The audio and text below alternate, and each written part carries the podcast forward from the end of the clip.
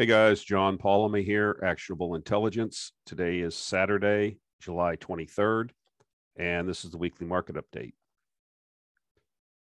The disclaimer anything that you hear or see on this podcast or video is not to be taken as investment advice. I am not a financial advisor. I'm not authorized to give you personal financial advice. Please do your own due diligence, your own research, it's your money, it's your responsibility. Okay, so there's been a lot of consternation, and I've got a lot of communication from subscribers of the newsletter and and the videos about the oil price or commodity prices in general. As I've said before, just to reiterate, you know, over the course of the decade, this decade, I believe, the next 10 years, plus or minus, um, I believe that we're going to be in a resource bull market.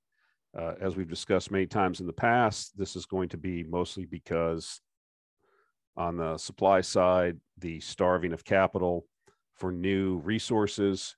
Obviously, we've used the term extractive industries. All of these businesses are extractive industries. And so if you're not spending money to find new resources that you've produced, at some point you go out of business.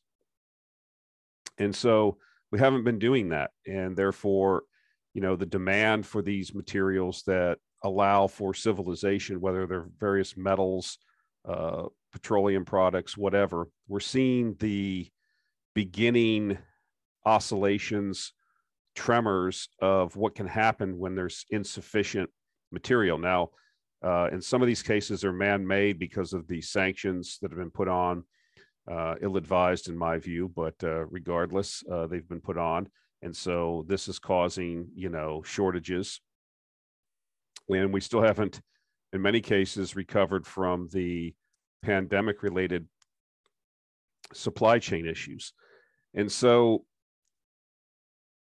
balancing that against demand, which is going to fluctuate, right? So uh, I've been very clear on my view that I believe that the United States is already in a recession. Uh, the interest rate tracker that I track has, I think, almost 60 to 70 central banks around the world are tightening liquidity, raising rates. That's typically typically going to lead to lower economic activity and growth. And so there's going to be periods over this decade where we have short-term periods of demand uh, declines or stagnation that's going to cause the price of these resources to go down. What I think you're going to notice, though, unless we have a full blown repeat of the 2008 crisis or some other lockdown type situation, is that when we do see the lows for the cycle, they're going to be progressively higher. And that's what I'm forecasting. So, you know, we got out of some of the things that because of the tightening liquidity as i've said also in the past on these videos sediment sediment being you know how people view the market attitude towards these asset classes is negative because people feel like we're going into a recession. And so that's what happens right? The sediment changes to we're going to go into a recession and then the linear thinking takes over. So immediately the reference point for a lot of people is the COVID induced economic lockdown crash, if you will, or 2008. So that's not necessarily the case, but uh, we can't know the future exactly. So we are in a recession. Uh, flash PMIs came out today. Service sector is below 50. So that's, you know, basically what has happened is the sugar high of all the free stimmy money has run out. Um, the Fed has ostensibly reversed its liquid stance. I mean, even though they're not withdrawing uh, the QT not taking place at the pace that uh, they suggested, but rates are increasing. People's view towards this is that liquidity is tightening, and therefore, from that, a you know a economic decline should happen or recession, and that recession is going to be bad. So front run everything and sell all this stuff. So um, nevertheless, the seeds of the next liquidity cycle are already planted because as the recession takes place, um, there will be eventually a a turn in policy and then a shift in sediment and the sediment will bottom. And then as we see the the cycle begin to turn new liquidity cycle then rinse and repeat. We'll see prices. So my, my view is is that uh, i think that people are going or the uh, powers that be the fed are uh, probably not going to raise rates as far as people think. As a matter of fact i saw some data today uh, that uh, the first interest rate cut is being uh, forecasted for the first quarter of 2023, which is only five or six months away. So uh, maybe it even happens sooner than that, depending on how fast the economy goes down. Um, I'm following various real estate markets just for my own interest and seeing price cuts all over the place. I'm gonna start spending some time when I'm back in Houston on uh, excuse me, on um, some weekends going around some uh, open houses and feeling out the market and see what's really going on. But anyways, what I wanted to get to was is that this is all very interesting. Sediment and liquidity in the short term can affect things, but in the long term, I believe the supply, uh, the inability of supply to keep up with growing demand over time will be the overriding factor in the short term, punctuated with declines because of liquidity and recessions and things like that. So this is a uh, EIA report came out, and it had some interesting, uh, interesting information. So on the left, you'll see the graph. It's the new well oil production per rig uh, with 2021 and 22, and every basin the new wells are producing less barrels of, of oil per day uh, per rig.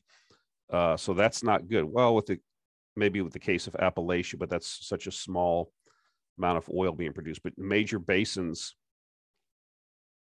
you're getting less oil per per rig. And then I also wanted to, which is not good. So you're drilling holes but getting less oil. Uh, then you look at the legacy oil production, it's declining in all the basins uh, and it's accelerating from last year. Why? Because uh, uh, you know these things are not like cornucopias of never-ending resources. There's this view out there that some people have that you know if you remember back in the salad days of during the Trump administration, the drill baby drill days, we're going to go to 20 or 25 million barrels a day of production. We were going, we had trillions of barrels of oil. We were going to be the new Saudi Arabia, yada, yada, yada. And that's not really the case. Okay. That never was the case. And so what's happening here is that we're seeing the productions uh, accelerate year over year as we see the replacement wells that being drilled are less productive year over year. So this is this is not good. And this is all building to a what I want to talk about later on. So the Dallas Federal Reserve Bank, uh, they have an energy survey that they do uh, as part of their reporting, and I this was a tweet that was put out by Shy Girl, and she un, under somebody underlined some of these things here, but this is basically uh, comments from exploration and production firms that are within the purview of the Dallas Federal Reserve with respect to energy. So let's go over a couple of these. Um, government animosity towards our industry makes us reluctant to pursue new projects. So, what's been communicated to the hydrocarbons sector in the United States? If you remember, President Biden uh, I always say, watch what they do, right? So remember during the campaign, he walked up to that teenager with the microphone and said, I promise you, we are going to get rid of fossil fuels. Uh, and then as this have they've got as as they've been in power, that's exactly what they're doing to the extent that they can to hinder new exploration, to make more property off limits, and uh, you know, so that's that's what the the industry is saying about this. So let's go on. Um, the real energy crisis isn't even here yet. The US EIA forecasts US oil production to average 12.5 million barrels per day for the next 30 years. This is all but impossible. Remember, this is the industry saying this, okay, in regards to questions and comments solicited by the Dallas Federal Reserve Board. This is all but impossible. Shale will likely trip, tip into terminal decline in about five years. So we're not going to have 20 million barrels. We're not even going to have 12 or 13 million barrels of production a day forever. As the main shale plays run out of locations, unfortunately, by then, most of the individuals with incumbent knowledge about offshore and international development will have retired. The brain drain in the industry will create a real and much larger crisis in the mid to late 2020s. Going on, the current administration declared war on fossil fuels before going into office and have continued that war to this day. Mixed messages from politicians remain unhelpful to longer term projects and commitments. Politicians need the reminder that a barrel of oil does not go directly into the gas tank of a car. Broadly speaking, permitting of all kinds remains difficult, if not impossible, and the lead times are forever. Remember, you take a barrel of oil out of the ground, it has to be refined. Our refining capacity has atrophied by 5% during the pandemic. And you're never going to build, once those things are shut down, you're not going to build another one here in the US under the current regime, regulatory regime, whether Republican or Democrat, in my view. Um, although the question regarding availability of inputs has not affected me, this is, remember, these are comments from different people it has had a significant impact on business decisions, especially whether or not to drill and or participate in new wells. Um, going on, I hope this industry can weather the outrageous current assaults and the tidal wave of more of them to come from the administration. So this is how the industry is viewing the current environment. And so if you're in the industry and this is your view currently, you're not going to go out and invest new new into new oil and gas reserves. You're just not going to do it. So that's why you're seeing, you know, these high prices uh, generating tremendous cash flows, and the cash flows are not going into uh, big projects or long-term projects. Most of the projects are maintenance capital or short cycle, meaning that the payback is pretty quick.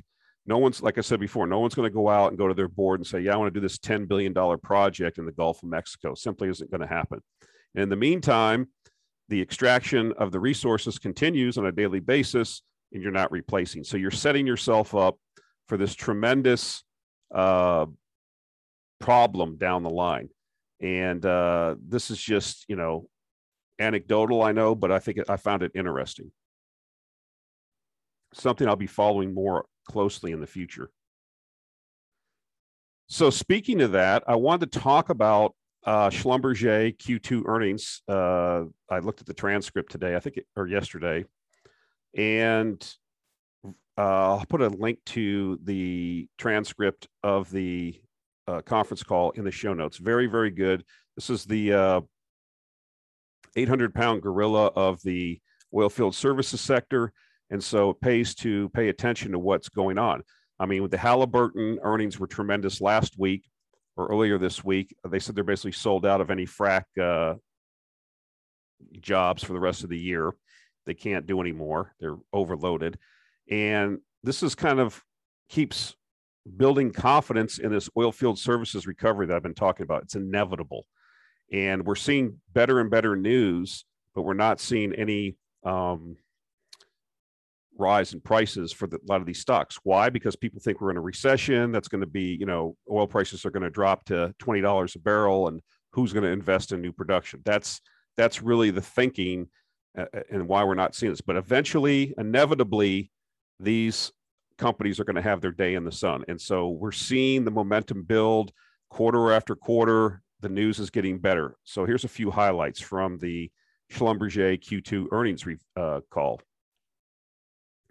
The second quarter was a defining moment in the overall trajectory of the year with significant growth in revenue, margin expansion, and earnings per share. Uh, we recorded four, a 14% revenue increase, the largest sequential revenue increase in more than a decade, as revenue growth exceeded rig count increase both internationally and in North America. So it sounds like the business is booming.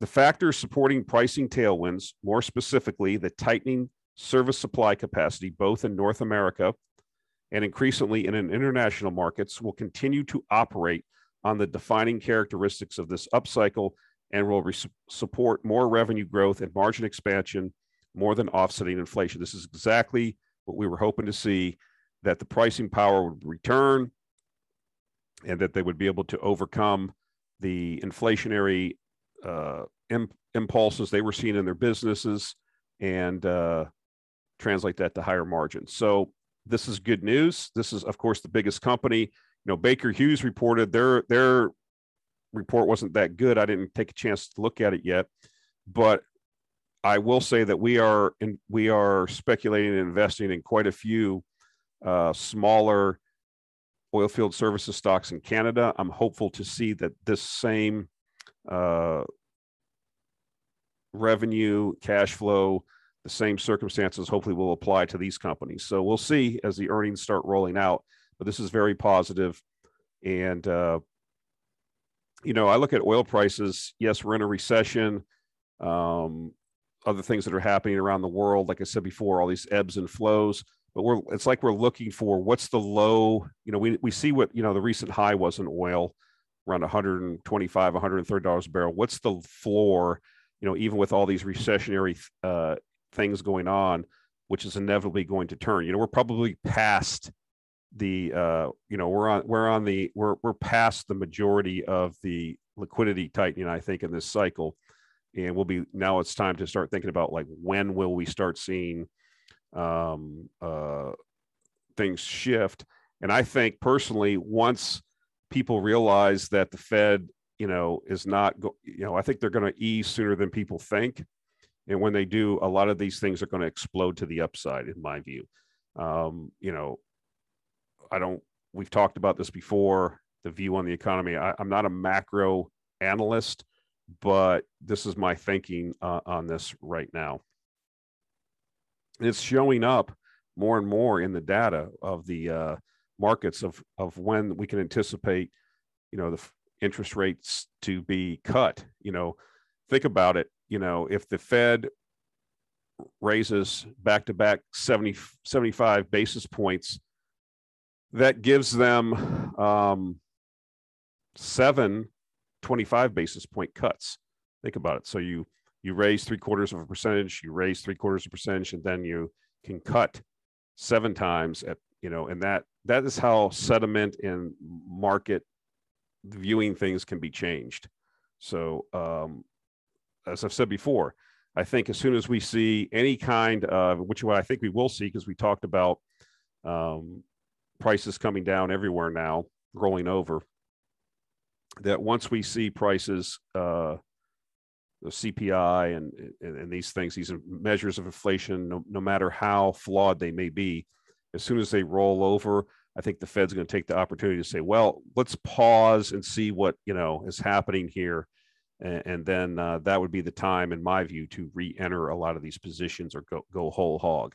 You know, people ask me, I'm putting together my list of junior gold stocks right now, but I don't feel it's time to buy yet. Um, but over the next couple few months, it probably will be as we start seeing the approaching of the next liquidity cycle. So, uh, lots of value there, lots of value in some other things that are down 90% that I think are going to respond quite positively to uh, a, a new liquidity cycle, which I see happening. And I think once we get out of this mindset that we're going to have this deflationary depression and oil prices are going to go to $20 a barrel, I know that's an extreme, but a lot of people, you know, we don't know what the floor is on oil. Is it 85? Is it 75? Is it 65? We don't know. But regardless, you know, even if oil was to go to 50 or 45 and stay there, you know, for half a year, all it's going to do is exacerbate the lack of investment uh, that is needed. We are, you know, investment is coming back. That's why you're seeing Schlumberger and a lot of other oil field services uh, revenues up or good reports. But you also remember this industry has shrunk I mean, there's a lot of players that disappeared. These businesses had to shrink, and so you know you're seeing these in, these increases of the business increase off a smaller base, and so it just doesn't going to have the capacity to absorb. You know, we're we're, we're probably need uh, we're probably behind on investing a half one and a half to two trillion dollars in new hydrocarbon investment. So um, it's going to come eventually because I think we're going to have a crisis and all-time highs in oil prices at some point, and then uh, that'll be the time to you know we'll have to reassess. But that's what I think was eventually going to happen. We just simply have not invested enough all across the board, and this is very positive. I mean, this is the biggest company in the industry, but this is very positive. We have a lot of oil field services uh, holdings in the portfolio currently here we go again. This is a tweet uh, talking about uh, Valaris, it's an offshore oil rig company. Uh, people are sleeping on these rig day rates. They're really coming back, especially for the drill ships, which I believe are 100% sold out now. But you're starting to see day rates as high as $445,000 a day. This is pretty pretty decent. Uh, basically, it says interesting Val contract update. $86 million to reactivate uh, drill ship 17 stacked since 2018 2019 uh, rig, which is uh, Transocean, guided 50 to 75 million in Q1 for its drill ship. This is to reactivate them. You know, when you put them in in layup, they're just sitting there tied to the pier, and so they do minimal maintenance on them to keep them from like you know sinking and stuff falling off. They probably got a few guys on there chipping and paint and stuff and doing maintenance on motors and pumps. But to get the thing ready to go back to work costs this much, so they're not going to put it. They're not going to make this investment of, of, of reactivating the rig unless they have good contract uh, for a long period of time. And this is exactly what's starting to happen, evidently.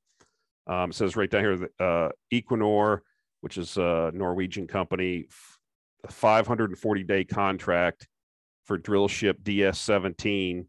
The rig will be reactivated for this contract, which is expected to commence in mid 2023.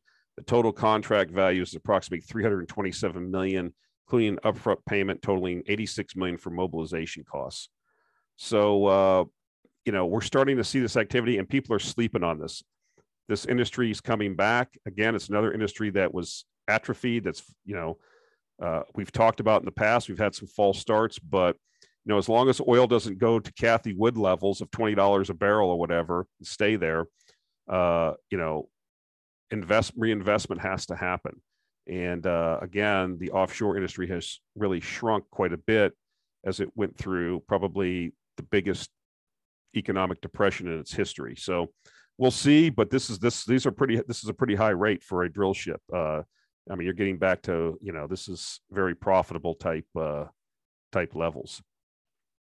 And so we'll have to look at some of the other companies uh, as they start reporting and see see what the guidance is and see what they're seeing. But at you know over a hundred dollars Brent, I mean, people are going to be putting these things back to work. So wanted to get on this copper thing. You know, copper, they call it Dr. Copper. Copper's dropped quite a bit. We were pretty good on pulling the plug on it.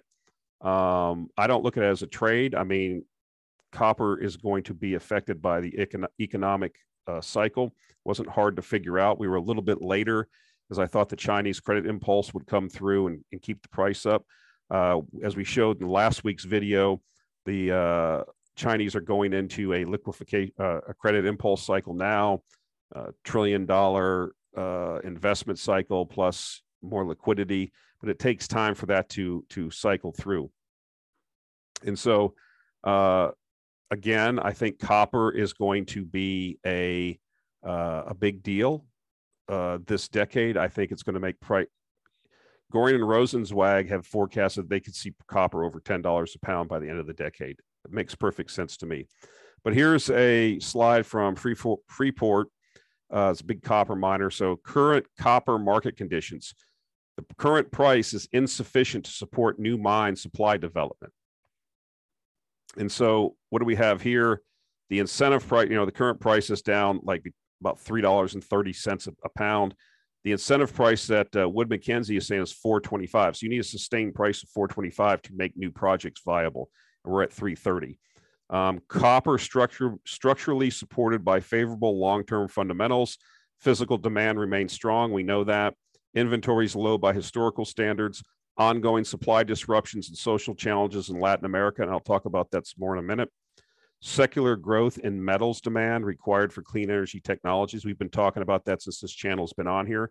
Copper is the metal for the green transition. Uh, project pipeline is thin and looming supply deficits. So uh, rapid decline reflects, uh, this is in the price, concerns about global economy, Chinese economic data, rising interest rates, strength of the US dollar. You know, the US dollar is really a wet blanket on commodities. It's uh, to me how oil's held up with the dollar making you know decades levels uh, new highs has been amazing. Shows you it's even with copper. I mean, copper's still above three dollars a pound. Uh, so you know, again, I'll be looking to buy these companies back as we start seeing the uh, new credit impulse here in the U.S. and the rest of the world. As that you know, people go from raising rates collectively around the world to start cutting them and reliquefying, this will be uh, a change from a headwind to a tailwind for these resources. Um, so, and like I said, Chinese now have started their credit impulse, uh, next credit impulse, and they are the majority. They consume the most copper of anybody in the world, or most resources for that matter. So this is what we're talking about here: uh, ongoing supply disruptions and social challenges in Latin America. Chile rejects second Anglo-American project in two months. Now, remember, Chile was is probably basically, along with Peru, is one of the biggest copper producers in the world. Uh, Chile basically is known for copper mining. Uh, it's been a very good place to mine copper, but you know, we have recent government change there, and uh, now we're seeing some changes here uh, in the uh, permitting and things like that. It's something that we've talked about before is risk that exists around the world in all resource markets, uh, the political risks that you entail, and then changes in government. This is why people say, well, we shouldn't talk about politics and yada, yada, yada. This is why you have to do it because this has an effect. So I'll put a link to this article. You can read it yourself. But Anglo American, which is a very large mining company, by the way, has suffered a new setback in Chile after the Environmental Commission of Valparaiso rejected the company's $40 million operational continuity project for its El Soldado copper mine uh, north of the capital. This is the sixth mining project vetoed by the government of President Gabriel Boric, who assumed in March this year, and the second he I, I became he was the new president. Uh, I believe that he was uh, more to the left. Let's put it that way. Experts estimate that the copper industry needs to spend more than $100 billion to build mines to close what could be an annual supply deficit of 4.7 million tons by 2030. Um, there's going to be a substantial gap in copper supply relative to demand. It's going to jeopardize the Green New Deal, if you will, the transition of trying to electrify everything. Copper is just a necessity for that. And this is not boding well that a place that basically, you know, built a lot of its wealth, built a lot of um, big reputation on mining copper, now has uh, vetoed six mining projects just since March. So this is not good. This is, uh, you know, you need all, we need basically need every project we can get. And, uh, you know, this this is what we're seeing. So I'll put a link to the article. You can check it out. But this is not just in Chile. This is in other places. We're having more and more governments here in the U.S. Um, we've had the Biden administration uh, put the hiatus or make it more difficult for mining projects to move forward. So this is part of the you know people get upset you know because i get smart alecky about this but how are you going to have a green transition how are you going to how are you if you don't mine it or grow it you don't have it. And if you're not going to allow mining anywhere then where are you going to get the minerals for this stuff? And nobody seems to understand that. They can't put you know this is what i describe as being stupid. Stupidity is not lack of intelligence or lack of education. Stupid stupidity in my view is the ability to not understand uh, cause and effect. If you say that you uh, want to limit mining and limit the extractive industries, then you and you don't understand that you need these extracted materials to do something that you want to do, which is your main policy goal, which is the elimination of climate change, which ostensibly they believe, a lot of people believe is going to be able to be done through renewables, then you, you can't, that that's like diametrically opposed. Okay. And the inability for people to see that or rationalize that is stupid. So, and this is what we're seeing. We're seeing more of it, not less of it.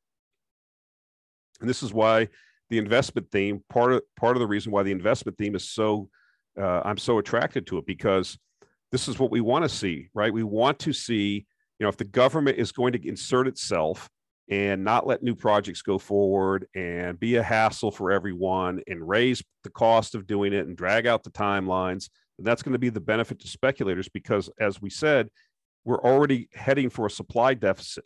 You know, I think the annual demand right now is like 23 or 24 million tons a year. You're talking about a five, almost a 5 million ton annual deficit by 2030. And you better get cracking on these new mines because you're already in 2022. So, so to permit, build, and commission a new large mine that's going to have an impact is probably going to take you five to seven years. So if you're putting up all these roadblocks with all these governments, where is the copper going to come from? Where's the nickel going to come from? Where's the met coal going to come from? Nobody, you know, is a lot of people don't, or at least I shouldn't say a lot of people, policymakers don't seem to understand that for some reason. And that creates an opportunity for a speculator. And so, just to talk about uh, copper intensity in a wind farm, so tons of copper that you need from uh, per megawatt on a wind farm. You know, you need 3.2 tons for the generator uh, in the wind turbine for the windings and such. Uh, transformer, you need 1.4 uh, tons per megawatt, um, or should I say, 1.4 tons for the transformer. Talking about, you know, the the the each one of the wind turbines makes power and it goes through a smaller transformer usually jacks up to 3400 volts or 34,000 volts uh, and then that goes to the substation collector substation which brings it up to the utility uh, voltage which is another big transformer the main power transformer which takes it from 34,000 volts to like 138,000 volts for the utility so this is all copper okay tower cables uh, collector cables, uh, substation, distribution cables. Okay, so you're, you know, you need 15.3 tons of copper per megawatt on a wind farm. So you have a 100 megawatt uh, wind farm that shows you how many um, how many tons of copper that you need. And so this isn't just, you know, it's the same thing on a solar farm. You have you produce DC power the DC cables are usually aluminum, but when you get to the inverter, you have a components in there. You have a lot of copper in there. You have a transformer on there because after you invert the from the DC to the AC, it's a low voltage. and you step that up with a transformer on the inverter and then send it to the collector substation. So this is all copper, copper, copper all the time. And people are ignoring that or don't understand it or don't care. I don't know, but this is what creates the opportunity. You're not going to have a green transition, an electrification of economies without more copper. And then you have major copper districts like in Chile canceling projects or putting projects on hiatus or whatever they're doing, uh, slowing it up. So this is, uh, you know, this is this is going to lead to higher prices for copper. Here we go. Here's a slide. I think I have an article. Uh, most of the times I have these articles that I that I have them, I, I put them in the show notes below. Demand for copper is booming, but supply can't keep up, jeopardizing net zero emission targets, according to a new report from S&P, S&P Global. Copper is key to electric vehicles, wind and solar power, as well as the infrastructure that transports and stores renewable energy. S&P's global new report forecasts copper demand nearly doubling by 2035. It's not going to happen. Uh, the supply just can't keep up. So therefore, price will go up. That's my own comment. And that's my view. The energy transition is going to be dependent much more on copper than our current energy system, said Daniel Yergin, vice chairman of at S&P Global. He's the guy that wrote the prize. He was a big oil guy at one time. Um, I guess he's the vice chairman at S&P Global now. But anyways, uh, again, this is what we've been talking about. This is this is the opportunity. Um, and but like I said, it's going to be punctuated with these cyclical declines as we have these, you know, recessions and things of this nature. Those are should be looked at as uh, tradable events. Now, I said I'm not a trader, but some of these things are they go in big cycles of several years. It's not like you're trading in and out every week. So it's you know it's not going to be hard to figure out when the copper price bottoms and then the Fed starts reliquefying the system. You need to get long, okay, and then you ride it up the next cycle, and then you know as we as they start talking about you know thing you're going to they're going to pinch back uh, liquidity, then you you would exit. So that this is or or at least be looking to exit. So these these are going to happen over years. Okay, it's not going to be like you know every other week you're going to be in and out. It doesn't move that. It, you know once these trends get into place, they usually stay in place for for quite a bit of time. And so here's a good chart that I like. This is the uh, this is total liquids demand, global liquids demand. A couple things I want to point out here. You see the trend line over time, how slowly grows over time the demand for oil that's what we've talked about before. This is a good illustration if you just follow kind of this this uh, average here. Usually population growth you know one to one and a half percent a year growth in oil demand. And so you know here's the 2008 great financial crisis. It dropped off. It, immediately rebounds right? Because the ascent of man requires you know as people become more wealthy and, and have uh, more complex lives, it requires more energy inputs. And so here was the COVID worldwide lockdown. This is one thing I wanted to point out. You know, we're at 100 million barrels a day of, of demand prior to the uh, pandemic. And then we locked the world down. But you notice we only dropped, we only dropped 15 million barrels a day. And then you see how it recovered. Uh, it's been recovering. So we're below the trend line. So we're right about, you know, around 90, something 98, 99 million barrels a day. But if we would have stayed on trend, we would be somewhere around 105 million barrels a day. And the reason why is demand hasn't fully recovered. Uh, Chinese uh, lockdowns, things of this nature is moving barrels. And I'll show you a, a, graph on that. But what I'm trying to show you is this is relentless increase in hydrocar in uh, global oil demand, liquids demand. So we're under the trend that you know we should be this is good for several things. This is good for exploration oil field services tankers because the tanker fleet has not grown excuse me but the amount of oil that needs to be moved and products is going to increase. So eventually you know china china is going to come back. Uh, all these places will have these huge populations that are going through their s curve of demand growth are going to continue putting relentless demand, uh, upward demand uh, uh, on oil, and we haven't made the investments. So that's why I said, you know, how far is the price really going to drop? And I've been shocked, even with the dollar at you know multi-decade highs, even with recession. Uh, we're in a recession with all these things going on. You know, WTI is still like ninety-five dollars a barrel, and Brent's over a hundred still. So, um, unless we do have a even if we have a great financial crisis, how much is it going to? This was 2008. I mean, you really have to lock the world down. Okay. And it only dropped 15%. And that was for a short period of time. And as soon as they took their foot off people's necks, it started recovering immediately. So this was a big deal. Um, you know, we had already not been investing enough, but this further two year gap of lack of investment is really going to be the nail in the coffin and why I think inevitably uh, over the next several years we're going to have record oil prices. We just, you know, this was like an art of this was like a punch to the gut to an industry that had already been under investing. So we're talking about Chinese oil demand. You know, this is, you know, they were topping out at about 14 million barrels a day. This is from Raymond James. They forecasted that Chinese demand can be down 2 million barrels a day, down to about 11 and a half, a little bit over 11 and a half million barrels a day. But this is what they see happening going forward as we recover, Chinese demand recovers. Uh, I think that's reasonable. uh, unless you think that they're just going to stay in these COVID lockdowns forever. I, I, I, don't see that as being viable. I'm not sure they're going to do that. Uh, but you know, this is where more demand growth can come back, and then you throw that on top of what's going on in India, Indonesia, the, all these other places that are growing, Sub-Saharan Africa. Forget about it. I mean, we we're not going to have enough oil. Price is going to have to ration, and uh, maybe it's not going to be this year or next year, but at some point we are. And I can tell you that with some of the cash flows we're already seeing, uh, like I said, these in, this industry of oil field services and offshore has been so decimated that they will not be able to handle the the the money flows when they come in as the as the business comes back, because eventually you have to um, you have to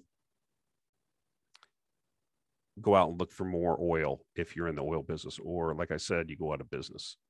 So I think this is positive. You know, that's 2 million barrels of demand that's not in the market right now that's going to come back at some point. Again, investment into new production has declined over the 10 years. This is your major oil companies. Like we've showed something similar to this before Chevron, Exxon, Shell, BP, Eni, which is an Italian company, Total, which is a French company. You can see they kind of maxed out in, you know, 2013 or so.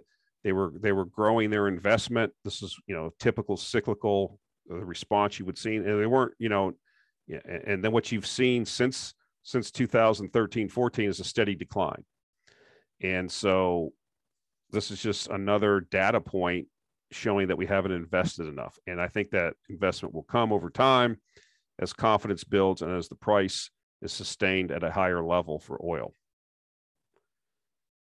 And so here's Javier Blas. Uh, I think we talked a little bit about this last week, but he uh, this Bloomberg picked this up uh, during the U.S. President Joseph Biden's trip to Saudi Arabia. The world was so focused on how Crown Prince Mohammed bin Salman would respond to his plea to pump more oil that it missed a bombshell: the level at which Saudi oil production will peak. That's what we talked about last week. We were talking about this.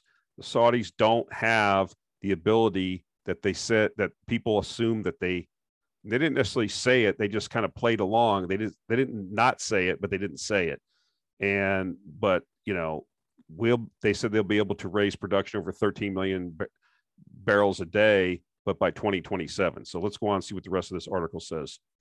It's a lot lower than many anticipated. It's lower than the the saudis have ever in, intimated. And with the world still hungry for fossil fuels it spells long-term trouble for the global economy.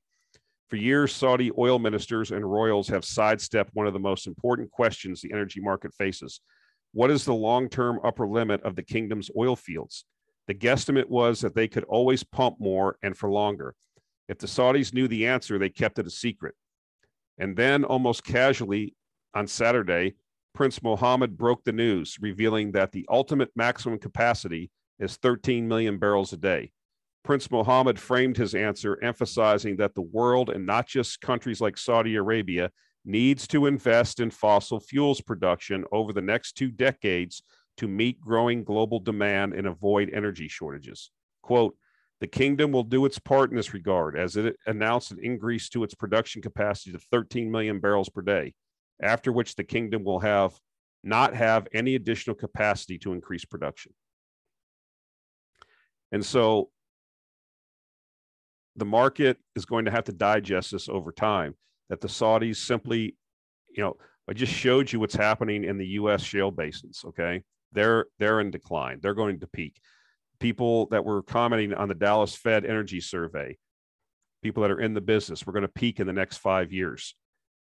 Where is the investment going to come from? A lot of it's going to have to come from offshore. Those are that's going to be a tremendous boom. I think you're going to see a huge boom offshore over the next five to 10 years. And like I said, the industry has shrunk. So the remaining players are going to have a bonanza. Then to finish this article, it bears repeating Saudi Arabia, Saudi Arabia, the holder of the world's largest oil reserves, is telling the world that in the not so distant future, it will, quote, not have any additional capacity to increase production, unquote. Let that sink in. I think it's even worse I mean, their oil fields, Ghawar, some of these other oil fields are 50, 60, 70 years old. They've been milking them. What's the condition of these oil fields? Okay. People that are in the oil industry know, yes, these were tremendous uh, world beaters that, you know, basically made Saudi Arabia very wealthy. We got spoiled on that cheap flowing crude. They could sink a well over there and get 10, 15, 20,000 barrels a day in these huge, huge pools of oil, but they've been exploited now for decades. And like I said, where are the new giant fields? There aren't any. You're finding smaller fields in more inhospitable places offshore in the Arctic. Why are you drilling in the Arctic if oil's so plentiful? Why are you drilling in 20,000 feet of ocean if oil's so plentiful? And so this is uh, this is the problem we're going to run into. And uh, I don't think people are paying enough attention. People are focusing too much on the short term. If you and I'm not a trader, okay, I'm not going to sit here and try to guess, you know, when to get in and out of these companies this is to me set in stone what's going to happen. We are going to have an energy crisis. It is going to be bad. However, it's going to lend itself to a tremendous opportunity, okay, for those that understand what's going to happen and can understand that it's going to be a volatile trip. That's the problem, right? The volatility is what drives people out, or they try to get cute and trade. And this is, you know, and then they miss the majority of these moves. I'm not a trader. Some people, I don't like somebody else said, I don't see any traders on the Fortune Forbes 500 or 400 wealthiest people in the world. Maybe there are a couple on there, people that have, uh, you know, short periods of time where they're successful trading, but, you know, I'm not that guy. And most people that are listening to this aren't that guy. So I think the best thing to do is understand long term trends, get in them early and ride them. And I think this is becoming very apparent to me what's going to happen higher prices for a longer period of time. Okay, hate to pick on Germany, but we got to go back there. It's interesting because I saw this week that the EU kind of quietly um, lifted sanctions on a few Russian banks, specifically around in the trade of agricultural products and fertilizer. And so we're starting to see maybe some of those sanctions uh, because it's to their advantage, right? They they need the food and need the fertilizer, not just in Europe but around the world. And so I think you're starting, and you're going to see the same thing happen in energy inevitably. Um, and I just don't see, you know, we've seen now the P- prime minister in Great Britain is out, Draghi in Italy is out, the Estonian prime minister is out. You've got riots you've got civil unrest going on amongst farmers in multiple countries. You have people are ticked off. Polls are shifting against Davos, man, and globalization and this war in Ukraine. People are not interested in becoming poor over this, and it's slowly sinking in. Okay, and if these governments don't change their views and you know make some changes here pretty quickly to be facing a tremendous burden this winter.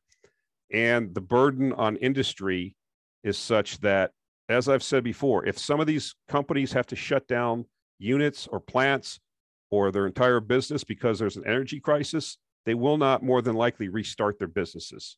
Okay.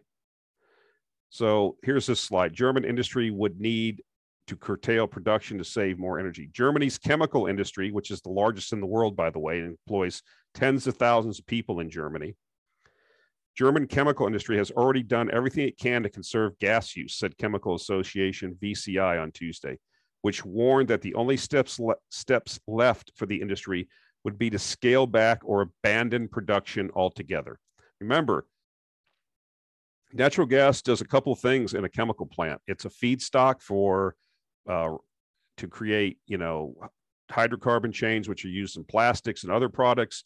Not only that, it's used in furnaces for the process in the uh, cogeneration uh, and the power plants in these places where they make steam for the process, chemical process plus electricity.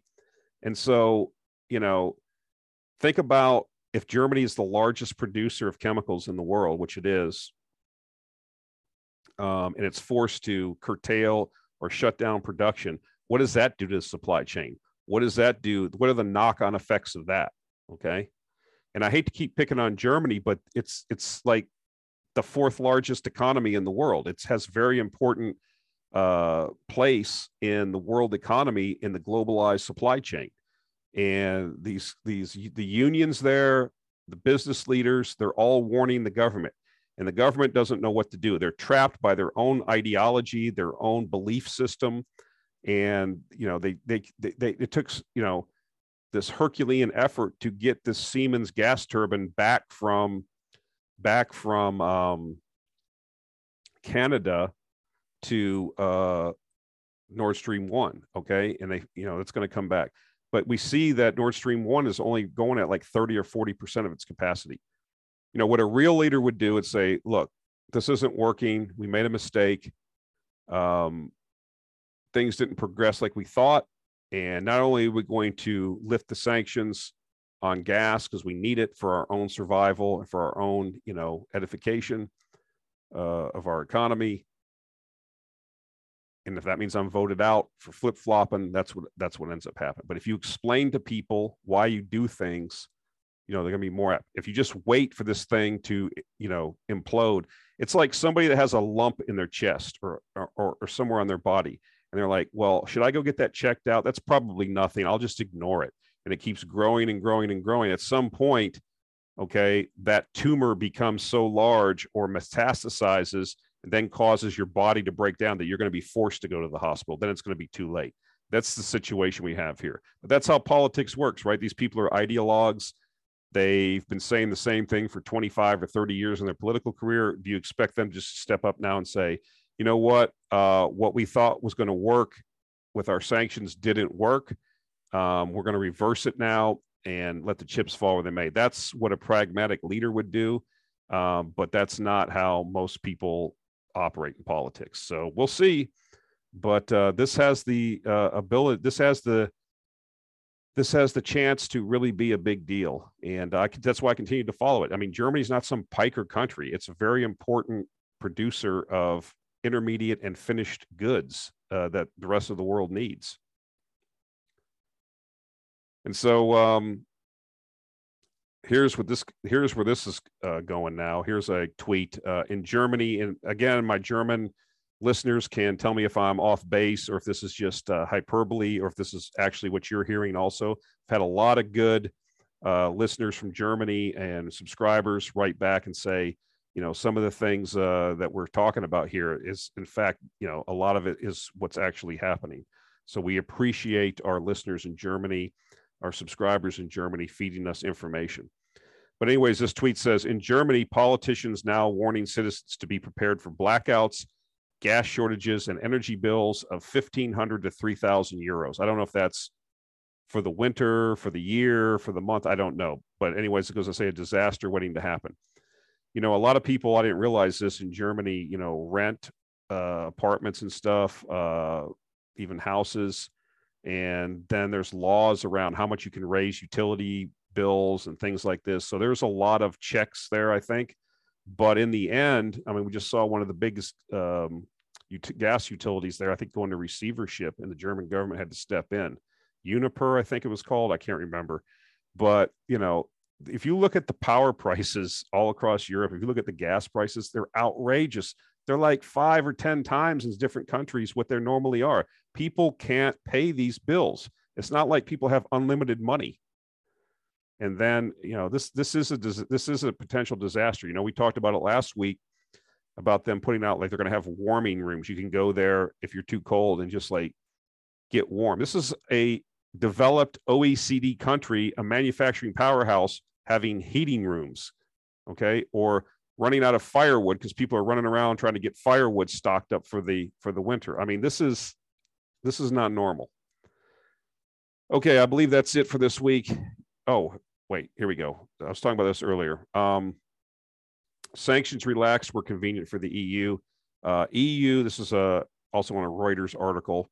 EU to permit unfreezing of some resources owned by sanctioned Russian banks to allow transactions for food and fertilizer trade.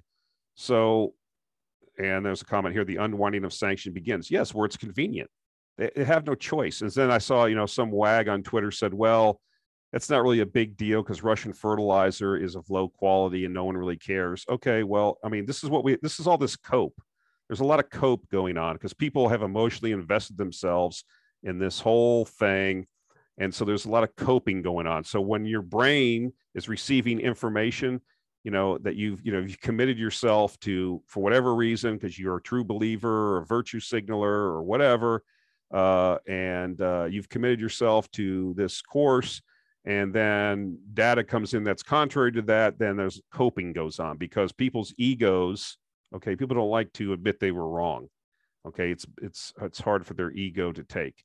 Uh, we're all guilty of that. And so here's what we have. This is, you know, of course, being done very quietly, but then you see the cope. Well, you know, uh, okay, we're going to rate, we're going to allow Russian fertilizer exports, but it's low quality and not a lot of people use it anyways. Okay, fine, whatever. What I'm saying is this isn't winning. For people in the West, this is an indication to me of winning. Uh, the Russian economy is doing fine, uh, from what I understand. I see, I follow different Russian, you know, channels on YouTube. People are in store. I don't see bare. I see the bare shelves on the in the U.S., but I don't see them really in Russia too much. But I'm not everywhere in Russia. I see that they're putting up new apartment buildings in Mariupol. Those are under construction. They're cleaning up the place. Um, you know, that's winning. Uh, and people in the West are not winning. So, at what point do people in the West say this course of action we took is not working, and we need to figure a exit ramp off here?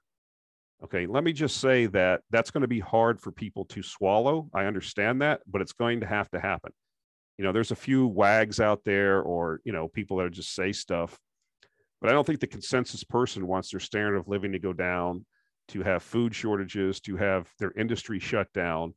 And you know for what? Is it working? What's the payoff for this? Because nothing is working okay nothing seems to be working in this war against russia and uh, we, more weapons are sent um, more guys get killed.